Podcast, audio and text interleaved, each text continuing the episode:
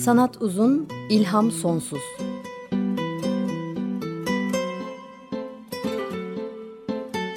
Sanat üzerine psikolojik sohbetler. Hazırlayan ve sunanlar Şenol Ayla ve Timuçin Oral.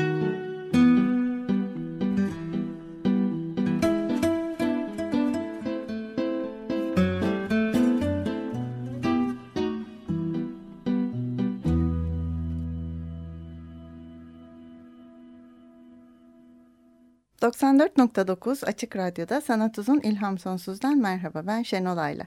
Teknik Masa'da da bugün Feryal Kavil bize destek oluyor. Twitter hesabımız @sanat uzun. Podcast'ımız var. Açık Radyo.com.tr'nin ana sayfasında linkini bulabilirsiniz. E, Açık Radyo.com.tr sitesinde sayfamız da var. Bir blog sayfamız var. Onun linkini de paylaşıyorum zaten. E, ve programların altında bizim programa ait kayıt linklerine ulaşabileceğiniz linki bulabiliyorsunuz. Sanat Uzun İlham Sonsuz'un korkuyu konu alan programlarının dördüncüsü ve sonundayız.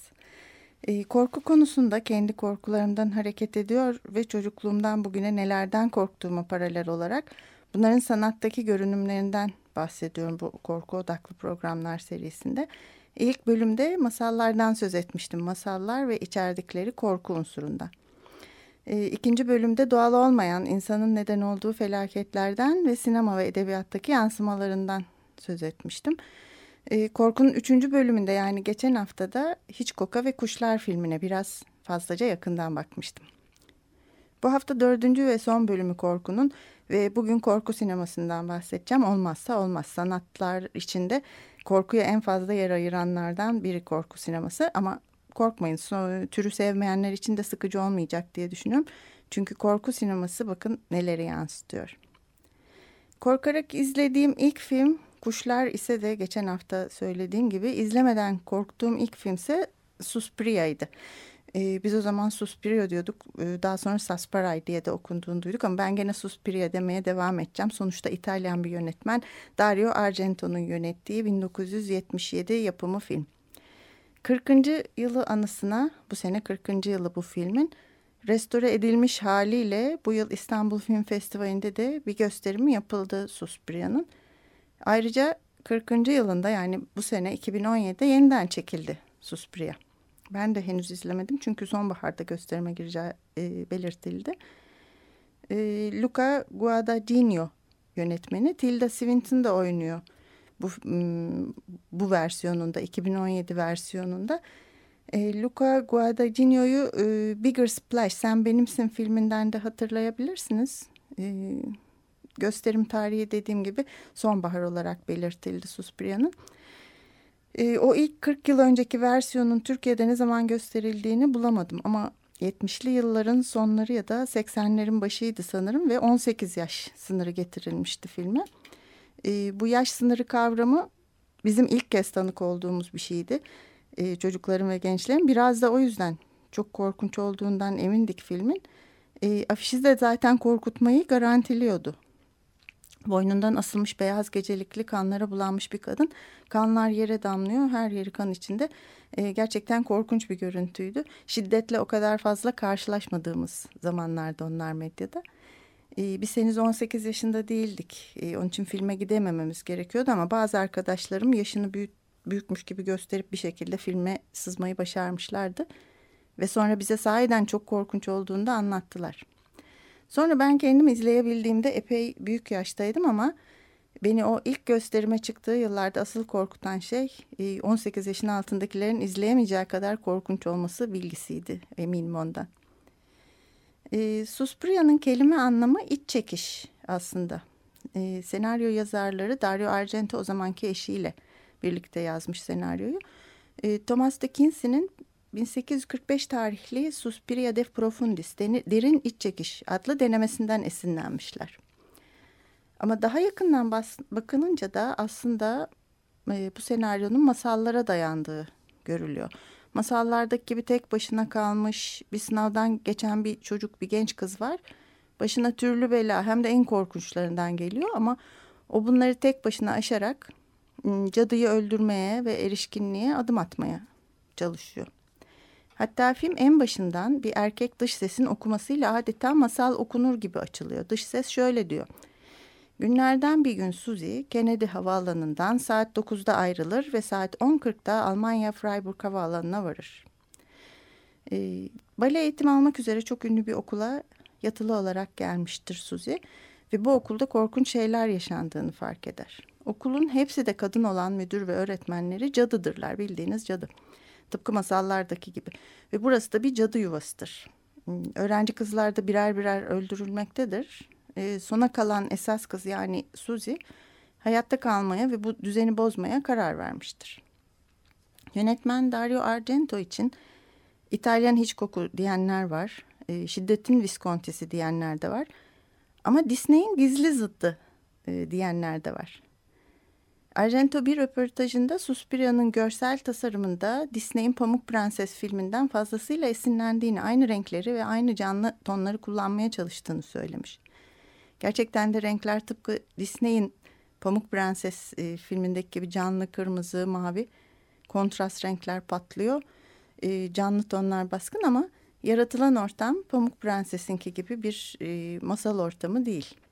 O kadar e, özel bir görsel tarzı var ki bu filmin e, bu film kan ve şiddet üzerine değildir, durum ve tarz üzerinedir diyor sinema yazarları.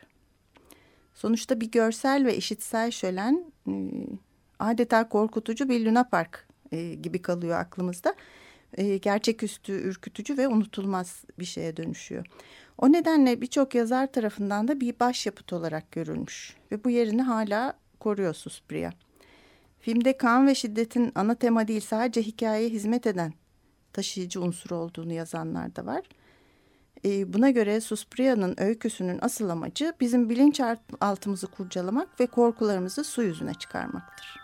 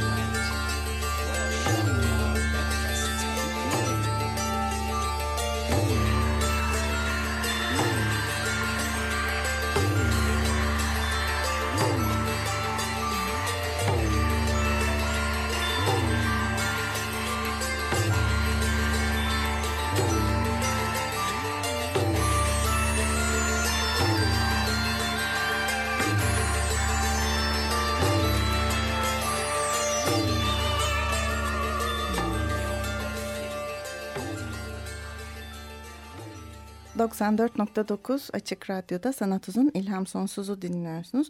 Suspiria filminin kendisi kadar ünlü olan müziğinden, ana temadan bir bölüm dinledik. İtalyan progresif rock grubu Goblin yapmıştı bu müziği. E, Suspiria'nın görsel şölen ve sürreel bir Luna Park olarak aklımızda kaldığını söyledim. Aklımızda kalan bir sürü korku filmi var tabii. Bunlardan da hep e, genellikle sağ çıkmayı başaran bir karakter var. Onlara daha sonra ne olur diye de merak ediyorum ben hep e, her filmden sonra. O kadar kabusu atlatınca ne kadar hayatta kalır insan diye. Mesela Scream, Çığlık ve Halloween gibi filmlerde kahramanımızın tam olarak e, kurtulmadığını, aynı belanın bir şekilde geri dönüp dönüp geldiğine tanıklık ettik. Dördüncüsü, beşincisi yapıldı bu filmlerin. E, bu ticari başarı getiren bir filmin serisinin yapılmasından başka bir şey değil genellikle ama beni daha çok ilgilendiren böyle bir seri yapılması değil de e, sahiden mesela Shining'i daha önce uzunca konuşmuştuk. Bu filmde hayatta kalmayı başaran 7 yaşındaki Deni'nin sonraki hayatının nasıl geçtiği idi. Stephen King'in yazdığı ve Stanley Kubrick'in yönettiği Cinnet adıyla Türkiye'de de oynamıştı Shining. E, bu filmde karısı ve oğlunu terörize edip onları öldürmeye çalışan ıı, baba Jack Nicholson sonunda e, kendisi ölüp çocuk ve karısı kurtuluyordu ama oradaki Danny sonraki hayatını nasıl geçirir diye hep merak etmiştim mesela. E, normal bir hayat sürdürebilir mi bu kabustan sonra diye. Bunun cevabını Stephen King daha sonra verdi. Doktor Uyku e, adlı bir romanda yakın tarihli. Danny'nin orta yaşını anlattı. Onu da aldım henüz okumadım ama okuyup size de bir programda bahsetmeyi istiyorum. Şimdi korku filmlerinin çok çeşidi var. Türlerine bakarsak tek tür değil bunlar. E, korku adlı, Horror adlı e, kitaptan, Bridget Cherry'nin kitabından korku türlerinin kabul gören türlerini, çeşitlerini aktarmak istiyorum size. Bunlardan korku türünü sevmeseniz de mutlaka en az birini birkaçını izlemiş olduğunuzu tahmin ediyorum.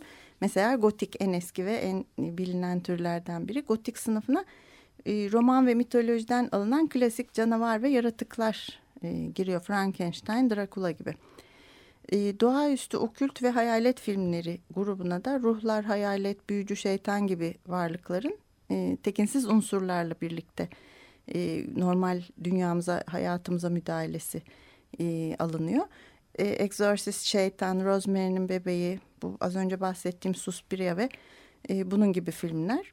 Hmm, psikolojik korkular, e, Psycho Sapık filmi ki ondan da geçtiğimiz bölümde fark et, e, biraz bahsetmiştim. Kuzuların Sessizliği gibi e, seri katil ya da psikotik durumları içeriyor.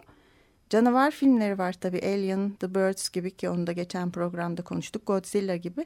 Bunlar e, doğal olan veya olmayan yaratıkların e, ölüm getiren istilaları söz konusu burada da. E, slasher e, türünde de bir grup gencin vahşi bir katilin takibine uğradığı ve birer birer hepsinin e, yok edildiği, öldürüldüğü tür giriyor ki burada da genellikle bakmışlar ki sadece sona kalan e, bakire bir kadındır. Halloween, 13. Cuma, Elm Sokak Kabusu, Çığlık gibi filmlerde bu sınıfta. E, bir de beden korkusu, horror movie, e, horror, body horror dedikleri kan ve gor içeren şiddet filmleri var. Ki zombiler de bu grupta mutasyon, hastalık gibi durumdan iğrenç hale gelmiş insan bedeni ya da başka bir yaratığın bedeninin e, felaket saçtığı, ölüm saçtığı. Mesela David Cronenberg'in e, Sinek filmi ve başka bazı filmleri var. E, yakında kaybettiğimiz George Romero'nun Yaşayan Ölülerin Gecesi gibi filmleri falan burada. E, bir de istismar sineması denen ve aşırı şiddet sineması denen e, buna da sinemada gidip çok pişman olduğum Gaspar Noé'nin Irreversible e, filmi var. Hostel, Testere gibi filmler var. Bunlar işkence ve şiddet içeren seyretmenin sağlam bir mide ve sinir istediği hatta bir de iyi bir neden istediği filmler bana kalırsa. Bu kadar çok çeşidi var. Evet ama hepsinin de bir anlamlı bir yorumu var. Ben birkaç tanesine kısaca bakmak, hangi korkularımızı nasıl yansıtıyorlar onu üzerine konuşmak istiyorum. Ama önce bir parça dinleyelim. The Walking Dead dizisinden bir parça dinleyeceğiz. Lead Me Home. Jamie Cummins söyleyecek.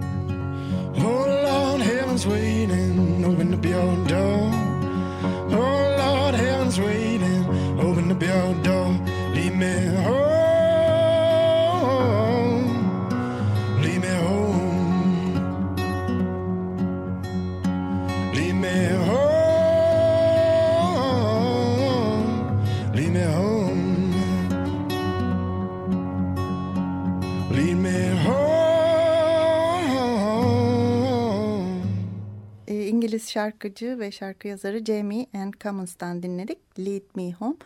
The Walking Dead dizisinde de e, yer alan parçalardan biriydi. 94.9 Açık Radyo'da Sanat Uzun İlham Sonsuz'u dinliyorsunuz. Korku serisinin dördüncü ve son bölümündeyiz. Türü ne olursa olsun korku filmleri yapıldıkları dönemin kolektif e, kaygılarını yansıtıyorlar. Toplumun bilinç dışını yansıtıyorlar diyor Bridget Cherry korku kitabında. Ulusal ve uluslararası düzeyde olaylar ve kaygılardan da besleniyor bu filmler ve her devirde de kendilerine konu buluyorlar. Mesela 1950'lerde bilim kurgu korku melezleri e, çok var piyasada. Soğuk Savaşı kodladıklarını düşünüyor bunun yazarlar. 1960'larda hoşgörünün batı toplumunda yükselen değer e, olduğu zamanlarda da e, sapık gibi hiç kimsenin göründüğü gibi olmadığı filmler aslında kaygıyı taşıyorlardı. E, Amerika'da Reagan döneminde yapılan korku filmlerinin de o dönemdeki sosyal sorumluluğun iflası, sosyal politikaların çöküşü gibi durumları yansıttığı düşünülüyor. Ve tabii zombi filmleri de var. Tüketici toplumundaki sosyal ve politik yabancılaşmayı yansıtıyor diyorlar. Bunlara birazcık daha geniş bakacağım e, ileriki dakikalarda. Bütün bu dönem kaygıları konusuna örnek vermek için tek bir film e, yeterince iyi oluyor. Çok bir iyi bir örnek. The Invasion of the Body Snatchers. Beden kemiricilerin istilası. E, bir, iki, üç, dört kere çekilmiş. Beşincisi yapılmak üzere beş defa çekilmiş olan bir film aynı konuyla. Çok iyi bir örnek. E, yaklaşık 20'şer yıl arayla çekilmiş. İlki 1956'da. E, Invasion of the Body Snatchers. E, bu arada IMDB puanı da hiç düşük değil. 7.8 gibi yüksek bir puanı var. E, bu Don Siegel'ın yönettiği ilk versiyon. E, hatta bir siyah beyaz film ve büyük bir oranda da böyle kara film tarzında yapılmış. Ee, öyküsü burada çok diğerleriyle de aynı. Sadece bunun için anlatayım. Aradaki farklar ilginç çünkü. E, dünya dışı bir e, saldırı vardır. Herkes uyurken Kaliforniya'daki bir kasabanın Santa Mira'nın e, topraklarına gece yaratıklar bir takım tohumlar bırakırlar, sporlar bırakırlar. Bunlar gökyüzünden yağmıştır. Nereden geldiğini de çok görmeyiz ama her biri düştüğü yerde e, en yakınındaki insanın bedeninin kopyasını üretir. O insan artık yok olur ve o kopyanın içindeki ruh aslında uzaylı kişidir. E, bu tamamen insan kopyasının e, bedeninin aynısını taşıdığı gibi davranışları da aynıdır. Tek farklı duygusu yoktur bunların.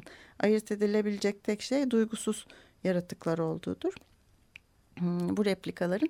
E, akademisyen Mark Yankovic, e, Rasyonel Korkular, Rational Fears adlı 1996 kitabında korkunun politik ideolojiyi göz önüne aldığını e, söylüyor.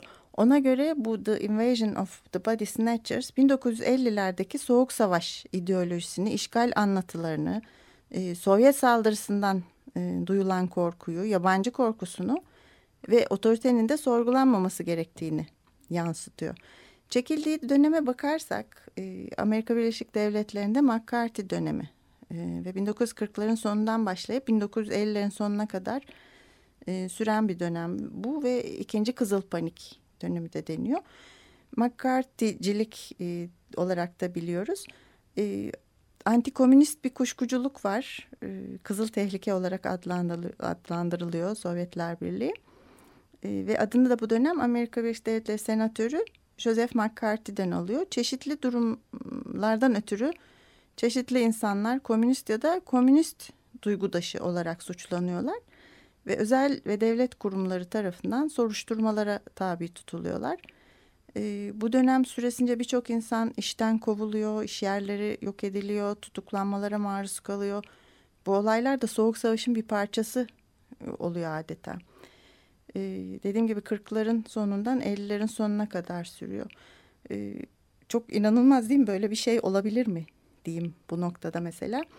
E, hatta bu dönemde eşcinsellik de psikiyatrik bozukluk sınıflamasında e, bir hastalık olarak yer alıyor 1950'lerde.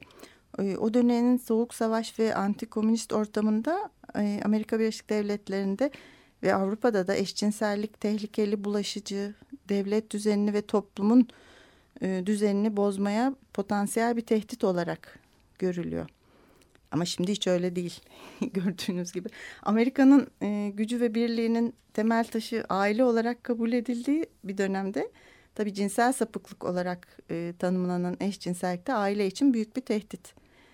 Bu parantezden sonra bu filme dönersek tekrar e, The Invasion of the Body Snatchers'ın 1956 versiyonu hem anti-komünist hem de anti-McCarthy'ciydi aslında. Şöyle bakıyor e, yazar Mark Yankovic.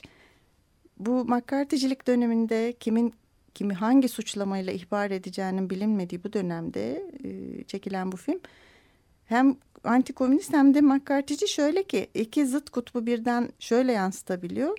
Her iki politik sistem de aslında yazara göre halklarına birey olmayı değil de e, uyumluluğu dayatmaktadırlar ve itaati dayatmaktadırlar. Filmdeki uzaylı kopyalarda duygu taşımamak dışında her şeyle kusursuz insandırlar.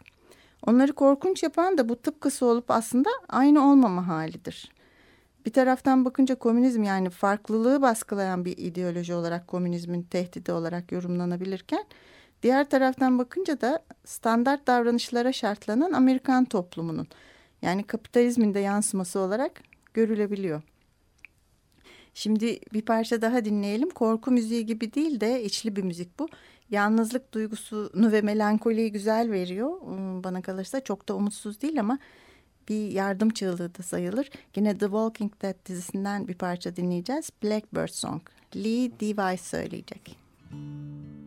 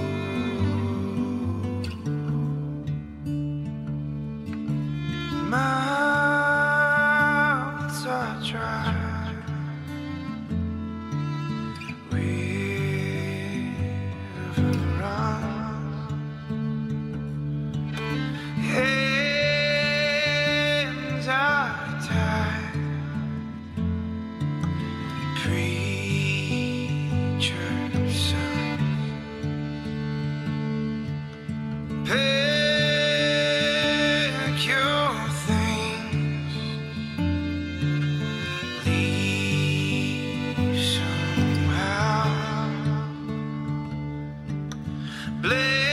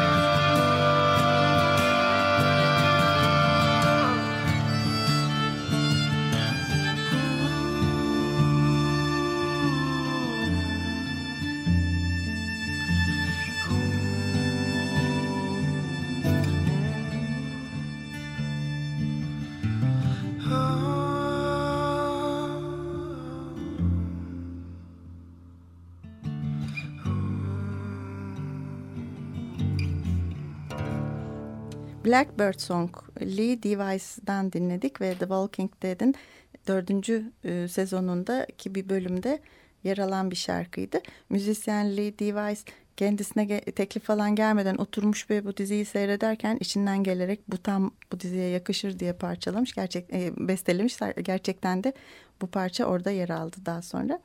Biz yine The Invasion of Body Snatchers'a dönersek artık ikinci versiyonuna gelelim. E, 1978 ikinci bölümü değil aynısının ikinci yeni çekimi yapıldı 1978'de. Bu sefer Philip Kaufman yönetti. Donald Sutherland de var içinde. Jeff Goldblum da var ve çok e, benim de sevdiğim Leonard Nimoy var. Mr. Spock e, ve bir psikiyatrist rolünde oynuyor. E, bu versiyonda gene aynı konu var. bu sefer San Francisco'da geçiyor. Bir küçük kasabada değil. ve bir sağlık e, ortamında geçiyor. Bir hastane yakınında doktorun bu herkesin aynı kişi olmadığını, kendileri olmadığını dan şüphelendiği üstüne gelişiyor. Fakat olay aynı tabii ki. Uzaylılar gelip tohum bırakmış ve onlar insan replikaları oluşmuştur.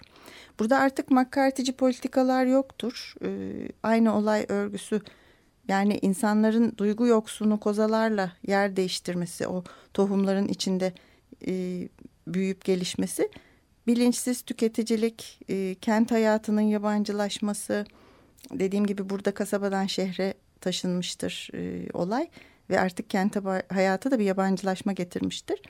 Ve topluma uyamayan e, ve belli davranış kalıplarını benimseyemeyen insanlara akıl hastası tanısı konması yönündeki eğitim, eğilimin de bir eleştirisi. Filmde psikiyatrist Doktor David var bu Leonard Nimoy'un oynadığı şok tedavisini savunan ve duygusal soyutlanmadan kozaları sorumlu tutan ünlü bir psikiyatrist. O da tabii sonunda kozaya dönüşür. Üçüncü versiyonuna gelirsek e, Body Snatchers, Parazit adıyla Türkiye'de de oynadı. Burada artık adı Invasion kısmı yok olmuş. Body Snatchers, beden kemiriciler e, sadece. 1993 yapımı bu filmi e, Abel Ferrara yönetmiş. Ee, şimdi artık askeri üste geçiyor film ve uzaylıların duygudan yoksun itaatkar halleriyle militarizm örtüştürülmüş bu filmde. Yine kişi, kişiliksizleştirme yansıtılıyor ama döneme bakarsak 90'ların başına e, Amerika'nın süper güç sıfatını kaybetmesine yol açacak şekilde soğuk, soğuk savaş sona ermiş. E, Amerikan emperyalizmi daha çok petrol tedarikini korumak için çok uluslu şirketlerin hizmetinde gibi görülmeye başlamış. Bunun paralelinde ilk Körfez Savaşı çıkmış. Ee, Baba Bush'un anti çevreci politikaları da e, baskın olmuş dünyada ve bütün bunlar da filme yansımış. Şöyle ki film Amerikan askeri birliğinin zehirli atıkların denetlenmesi ve gelecek bir çevre felaketinin önlenmesi için hiçbir şey yapmamasıyla ilgili. Tabii yine uzaylılar ve insan replikaları ve duygusuz kopyalar var. Ama burada dediğim gibi bir çevre felaketi ve bir militer ortam içinde geçiyor 90'ların başında. Daha yaklaşırsak 2007'de İstila adıyla bu sefer Body Snatchers'ı gitmiş. Sadece The Invasion'ı kalmış. Ee, The Invasion'da gene aynı konu var uzaylılar geliyor. Nicole Kidman'la Daniel Craig oynuyorlar bu sefer. Oliver Hirschbiegel yönetmiş bunu da. Ee, İlk üç versiyon karamsarken bu e, dördüncü çekimde e, Amerikan ordusunun dünyayı uzaylı istilasından kurtarması söz konusu var. Dönemi düşünürsek 9 Eylül sonrası e, ve bu dönemde ihtiyaç duyulan bir zafer duygusu da var tabii ki Amerika'da. E, Amerika bu 9 Eylül sonrası ihtiyaç duyulan zafer e, beklentisiyle birçok dünya meselesini, meselesini çözmüş gibi görünüyor. E, her ne kadar koza insanlarla bu çözümleri başarsa da mesela Orta Doğu'ya barış getirdiği, Darfur'da krizi çözdüğü, Irak Savaşı'nı bitirdiği, her vatandaşa ücretsiz sağlık hizmeti sunulduğu ve her anlamda dünyanın kurtarıldığı düşünülüyor. Aslında diyor yazarlar bu haliyle bu versiyon e, ancak insanların insan olmaya son verdiği kişiliksizleştirilmiş bir dünyada çözüme ulaşılabileceğinin mesajını verir. Böylece de yeni muhafazakar bir çizgi sunmaktadır ne dersiniz insanların insan olmaya son verdiği kişiliksizleştirilmiş bir dünya kavramı 2007 senesinden bugüne yapılan erken bir uyarı sayılabilir mi? İşte ben buna sahiden korkunç derim.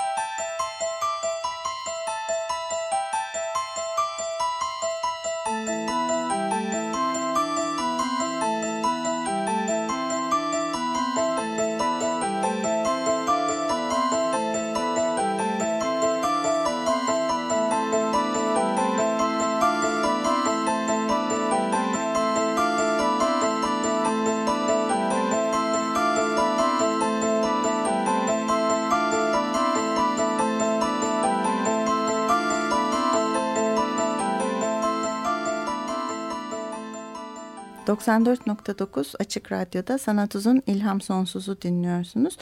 Ee, The Exorcist Şeytan filminin soundtrackinden bir parça dinledik. Hatırlamış olacak olacağınızı düşünüyorum.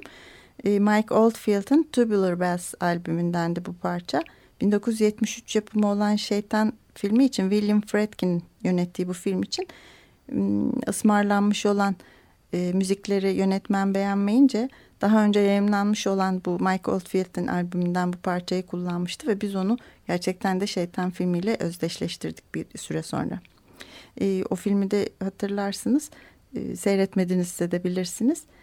Hmm, bu da gerçek üstücü şeytanlı sınıfa giren bir e, filmdi ve çocuğunun kızının içine giren şeytanı çıkartmak için rahiple işbirliği yapan bir anne ve onların ıı, bundan nasıl kurtulacaklarının gerginliğiyle ıı, yapılmış bir filmdi. Daha sonra e, hatta bu filmin yapımını, yönetimini William Friedkin yaptı ama daha önce de Stanley Kubrick ve Arthur Penn'le görüşüldüğünü de okudum bu arada. Onlar bunu kabul etmediklerinde yönetmen değişerek bu film yapıldı. Şimdi yönetmen David Cronenberg de çok e, korku sınıfına girebilecek filmler yapan benim sevdiğim bir yönetmenlerden. E, onun korku filmleri için çok sayıda konuşması yazısı var. Eski bir film olan The Creature from the Black Lagoon içinde diyor ki e, benim için The Creature from the Black Lagoon'un imgeleri her zaman kusur, kusursuzdur. Çünkü Kara Göl bilinç dışının su birikintisidir. Ve elbette içinde yaratıklar vardır. Yapılacak tek şey orada neler olduğunu keşfetmek için göle atlamak ve yaratığa merhaba demektir. E, bu filmler diyor yazarlar dışa vurumcudur. Kişinin yaşadığı toplum ya da dünya karşısındaki kaygıları ve diğer olumsuz duygularını güvenli biçimde salıvermesine izin verirler. E, ve korku filmleri böyle toplumsal kaygıları değil de daha bireysel korku ve fobileri temsil ettiklerinde de İzleyici bu korkularla psikolojik düzeyde yüzleşir ve bu korkuları açığa çıkarırlar. Ee, yani denebilir ki korku sineması aslında hem toplum hem birey için insani bir gereksinim karşılamaktadır e, diyorlar. Neden korku sorusuna yanıt arayan çok çalışma var tabii. Hmm, yine psikanalizden bakanlar, psikolojik açıklama getirenler, e, bilişsel yani kognitif e, açıdan bakanlar, felsefi açıdan bakanlar e, birçok yazı ve araştırma yapmışlar. Diğer sanatlar hakkında neden resim ya da neden müzik gibi sorular pek sorulmuyor tabii. Güzel ve zevklidirler, yararlıdırlar, ulvi bir amaca hizmet ederler vesaire vesaire. Ama ürküntü, huzursuzluk, kaygı hatta tiksinme ve iğrenmeyi neden arar insan? İşte bu neden korku sorusu hala ortada tartışmalara açık bir şekilde duruyor.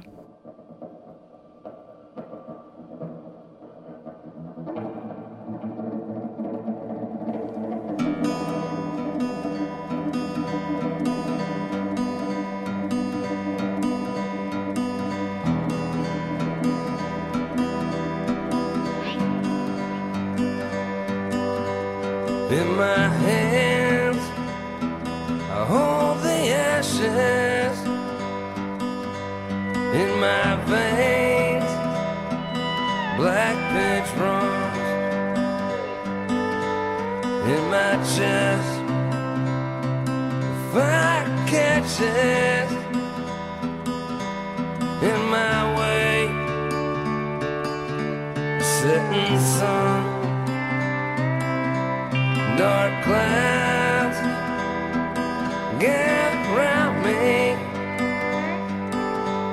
to the west. My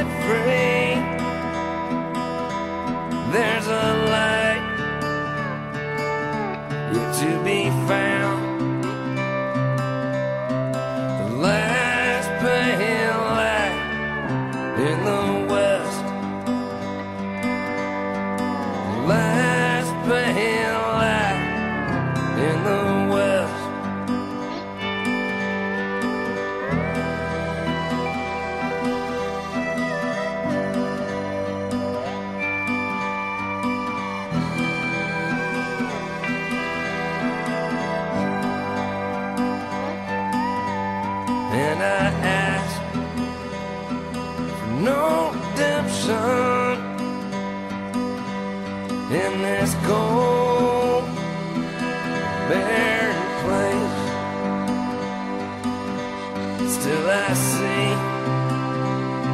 a faint reflection. So by it, got my way.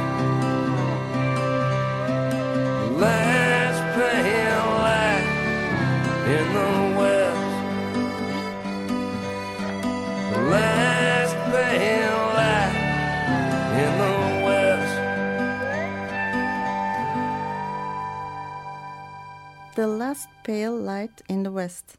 Ee, ben Nichols söyledi. Yine The Walking Dead dizisinden bu sefer dördüncü sezondan bir bölümdendi bu şarkıda. 94.9 Açık Radyo'da Sanat Uzun İlham Sonsuz'u dinliyorsunuz. Korku filmlerinden bahsediyoruz. Ee, film izlerken sahiden korkar mıyız? Bu soruyu çok düşündüm ben de. Bazen birlikte televizyonda korku filmi izlediğimiz bir arkadaşım vardı. Film başlayınca annesine telefon eder. Anneciğim sakın TRT 2'yi açmayın korku filmi var derdi. Ee, buna hala çok gülsem de içimden de derdim ki demek ki bir anlık bir sahneyi bile görmeye dayanamıyor annesi. O derece korkuyor diye düşünürdüm. Film izlerken sahiden korkmak mümkün mü peki? Ben olmadığını düşünüyorum. Ee, o anda orada yaşadığımız heyecandır, gerilimdir, e, şaşırmadır, irkilmedir, bazen iğrenmedir vesaire vesaire. Ama bence korku değildir. Korku mesela insanın e, izlediği filmdeki yaratık ya da sapık elinde baltayla habersiz zavallı kurbana doğru arkasından ilerlerken birden mesela o sahnenin sinema salonu o kurbanda siz olduğunu e, filmin ne bileyim sinema salonunun köşesindeki bir kameradan canlı yayınlandığını fark ettiğiniz anda olur. E, o zaman gerçekten korkarsınız. Sizin üzerinize gelen bir katilin canlı yayınında siz de kendinizi aynı sahnede eş zamanlı gördüğünüz zaman. Onun dışında korku filmi izlerken yaşadığımız şey korku değildir bana kalırsa. Olsa olsa e, minik korku taklitçikleridir. E, korku filmleri korku anında bedenimizde, beynimizde e, ne tür tepkiler e, yaratıyor ve bunları yapay olarak bizde yaratmaya çalışıyorlar yönetmenler de ve çığlık sesleriyle duyma duyumuza, renk oyunlarıyla görme algımıza, e, taktil yani dokunma hisleriyle bunları hatırlatarak böceklerle ya da işte örümceklerle dokunma duyumuza vesaire vesaire hepsine hitap ediyorlar. Ve bunları en iyi yapan filmler de en korkunç kabul edilenlerdir. Ama sahiden korku yaşar mıyız ben sanmıyorum. E, o nedenle insanlar neden korkmak isterler de korku filmi izlerler diye sormanın ve buna cevap aramanın da yanlış hatta hatalı olduğunu düşünüyorum. Soru yanlış çünkü bu ön kabulle yola çıkıp bir şeyler açıklayamazsınız diye düşünüyorum. Orada olan şey korku değildir. Korku sahiden tehlike ya da ölümle yüzleşince ortaya çıkar. Bir kazada, e, bir depremde, savaşta, kendin ya da yakınınla ilgili bir tehlike algıladığında.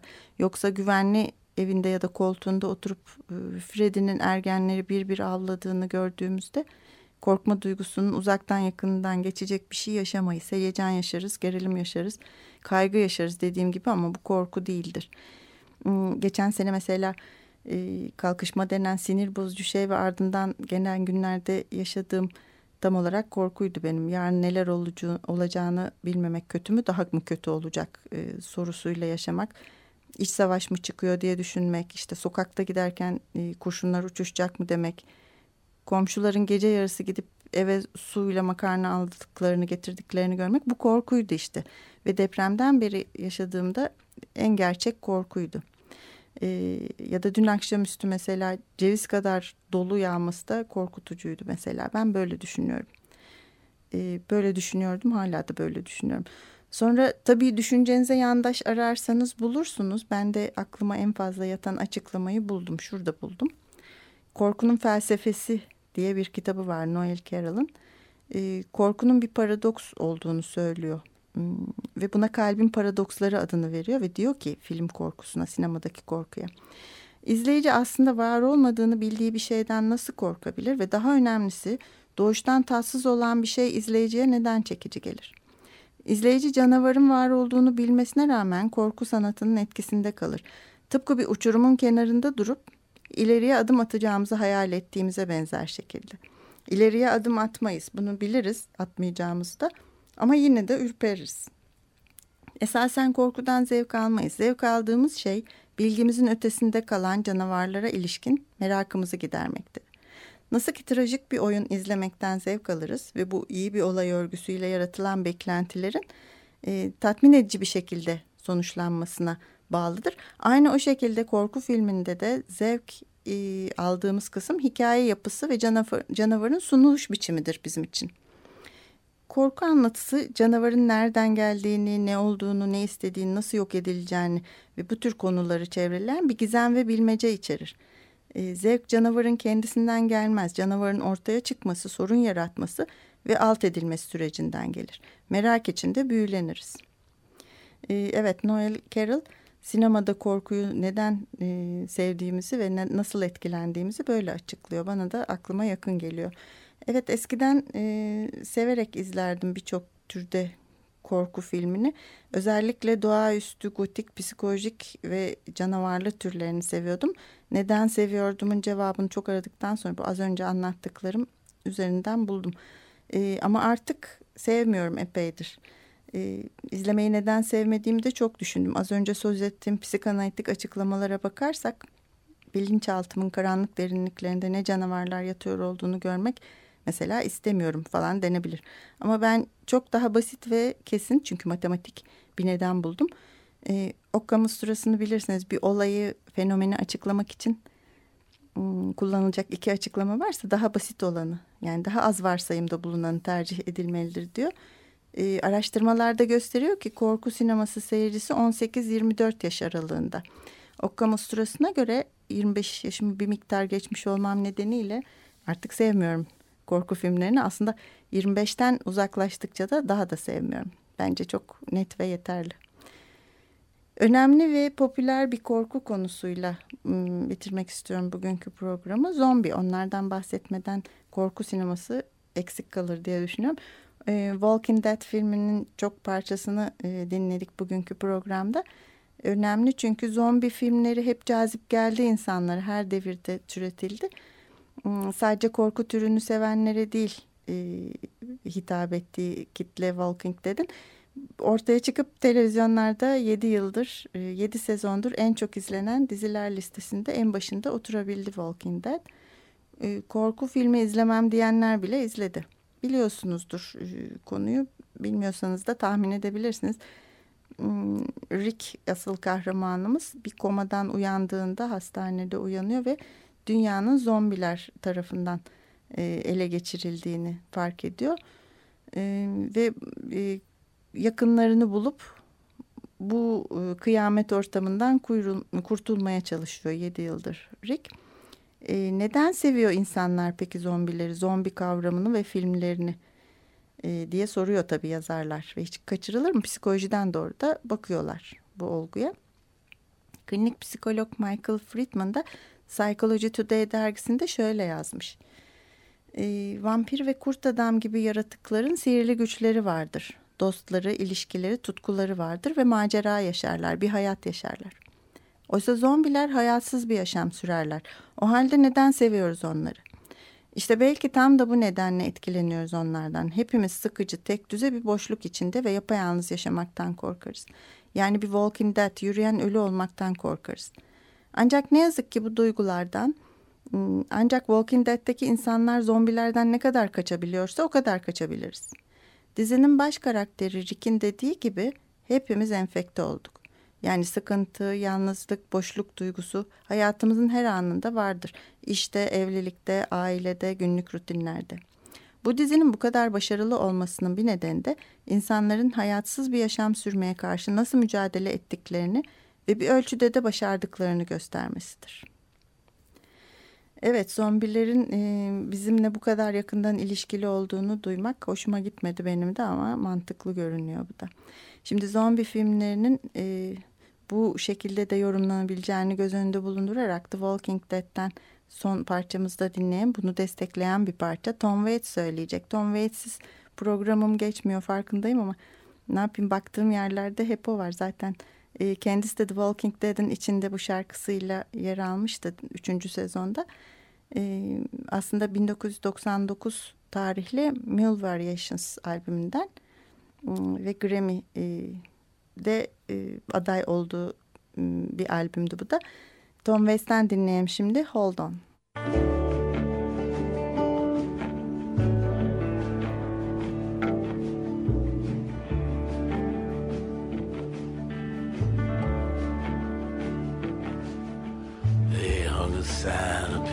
town. If you live it up, you won't live it down. So she left Monte Rio, son, just like a bullet leaves a gun. With a charcoal eyes and Monroe hips, she went and took that California trip.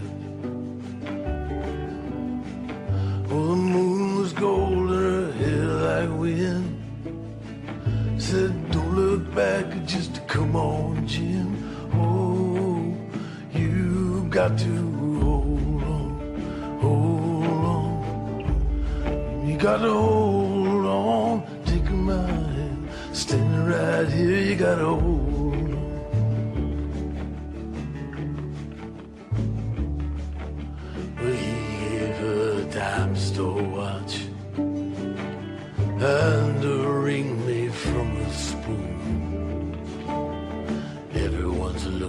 someone to blame. And you share my bed, you share my name. Well, go ahead, call the cops. You don't meet nice girls in coffee shops. She said, baby, I still love nothing left to do. Oh, but you got to hold on, hold on.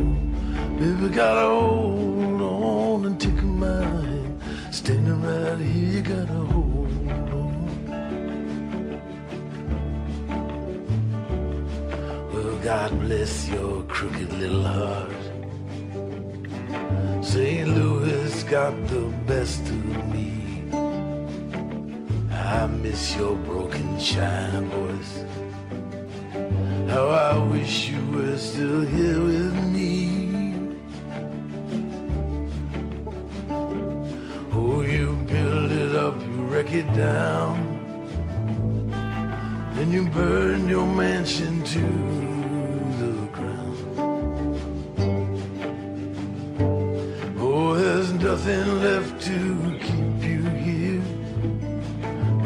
falling behind in this big blue world, oh, you've got to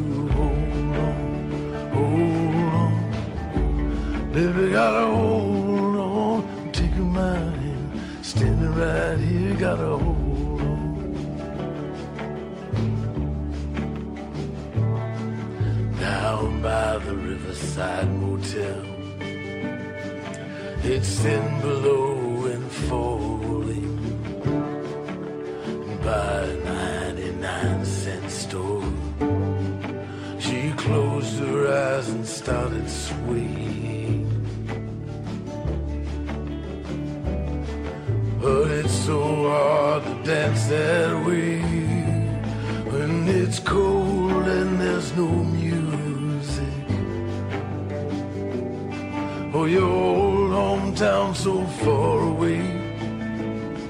But inside your head there's a record that's playing a song called Hold On, Hold On. Baby, gotta hold on to take a mind. Standing right there, gotta hold gotta hold on, hold on. Baby, gotta hold on, take a mind. Standing right there, gotta hold on. You gotta hold on, hold on. Baby, gotta hold on and take a mind. Standing right here, you gotta hold on. You gotta hold Baby, gotta hold on and take my hand. Standing right here, you gotta hold on. You gotta hold on. You gotta hold on. You gotta hold on. You gotta hold on. You gotta hold on, baby. You gotta. You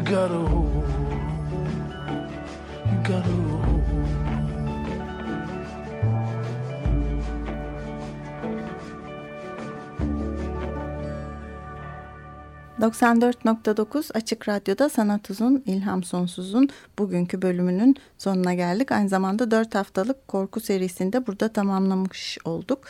Ee, ilgilendiğim bir sanat türüydü korku her alanında, e, romanda, edebiyatta, sinemada. E, bizimle ne ilişkisi var? Çok fantastik şeyler e, bunlar aslında diye başlamıştım dört program önce ama her programda da günümüze, bugünkü gerçek hayatımıza bir şekilde bir bağlantı kuruldu. Ne fena. Ee, tabii e, yapacak bir şey yok. E, destekçilerimize çok teşekkür ediyor ve kimsenin bizi korkutamayacağı bir hafta diliyorum. Hoşçakalın.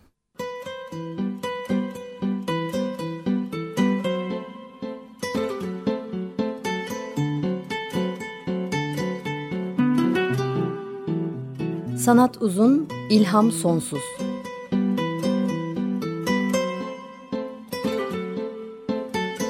Sanat üzerine psikolojik sohbetler. Hazırlayan ve sunanlar Şenol Ayla ve Timuçin Oral.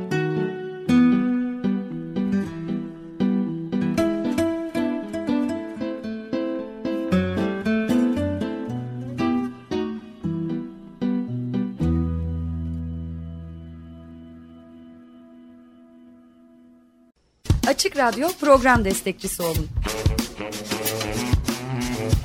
Bir veya daha fazla programa destek olmak için 212 alan koduyla 343 41 41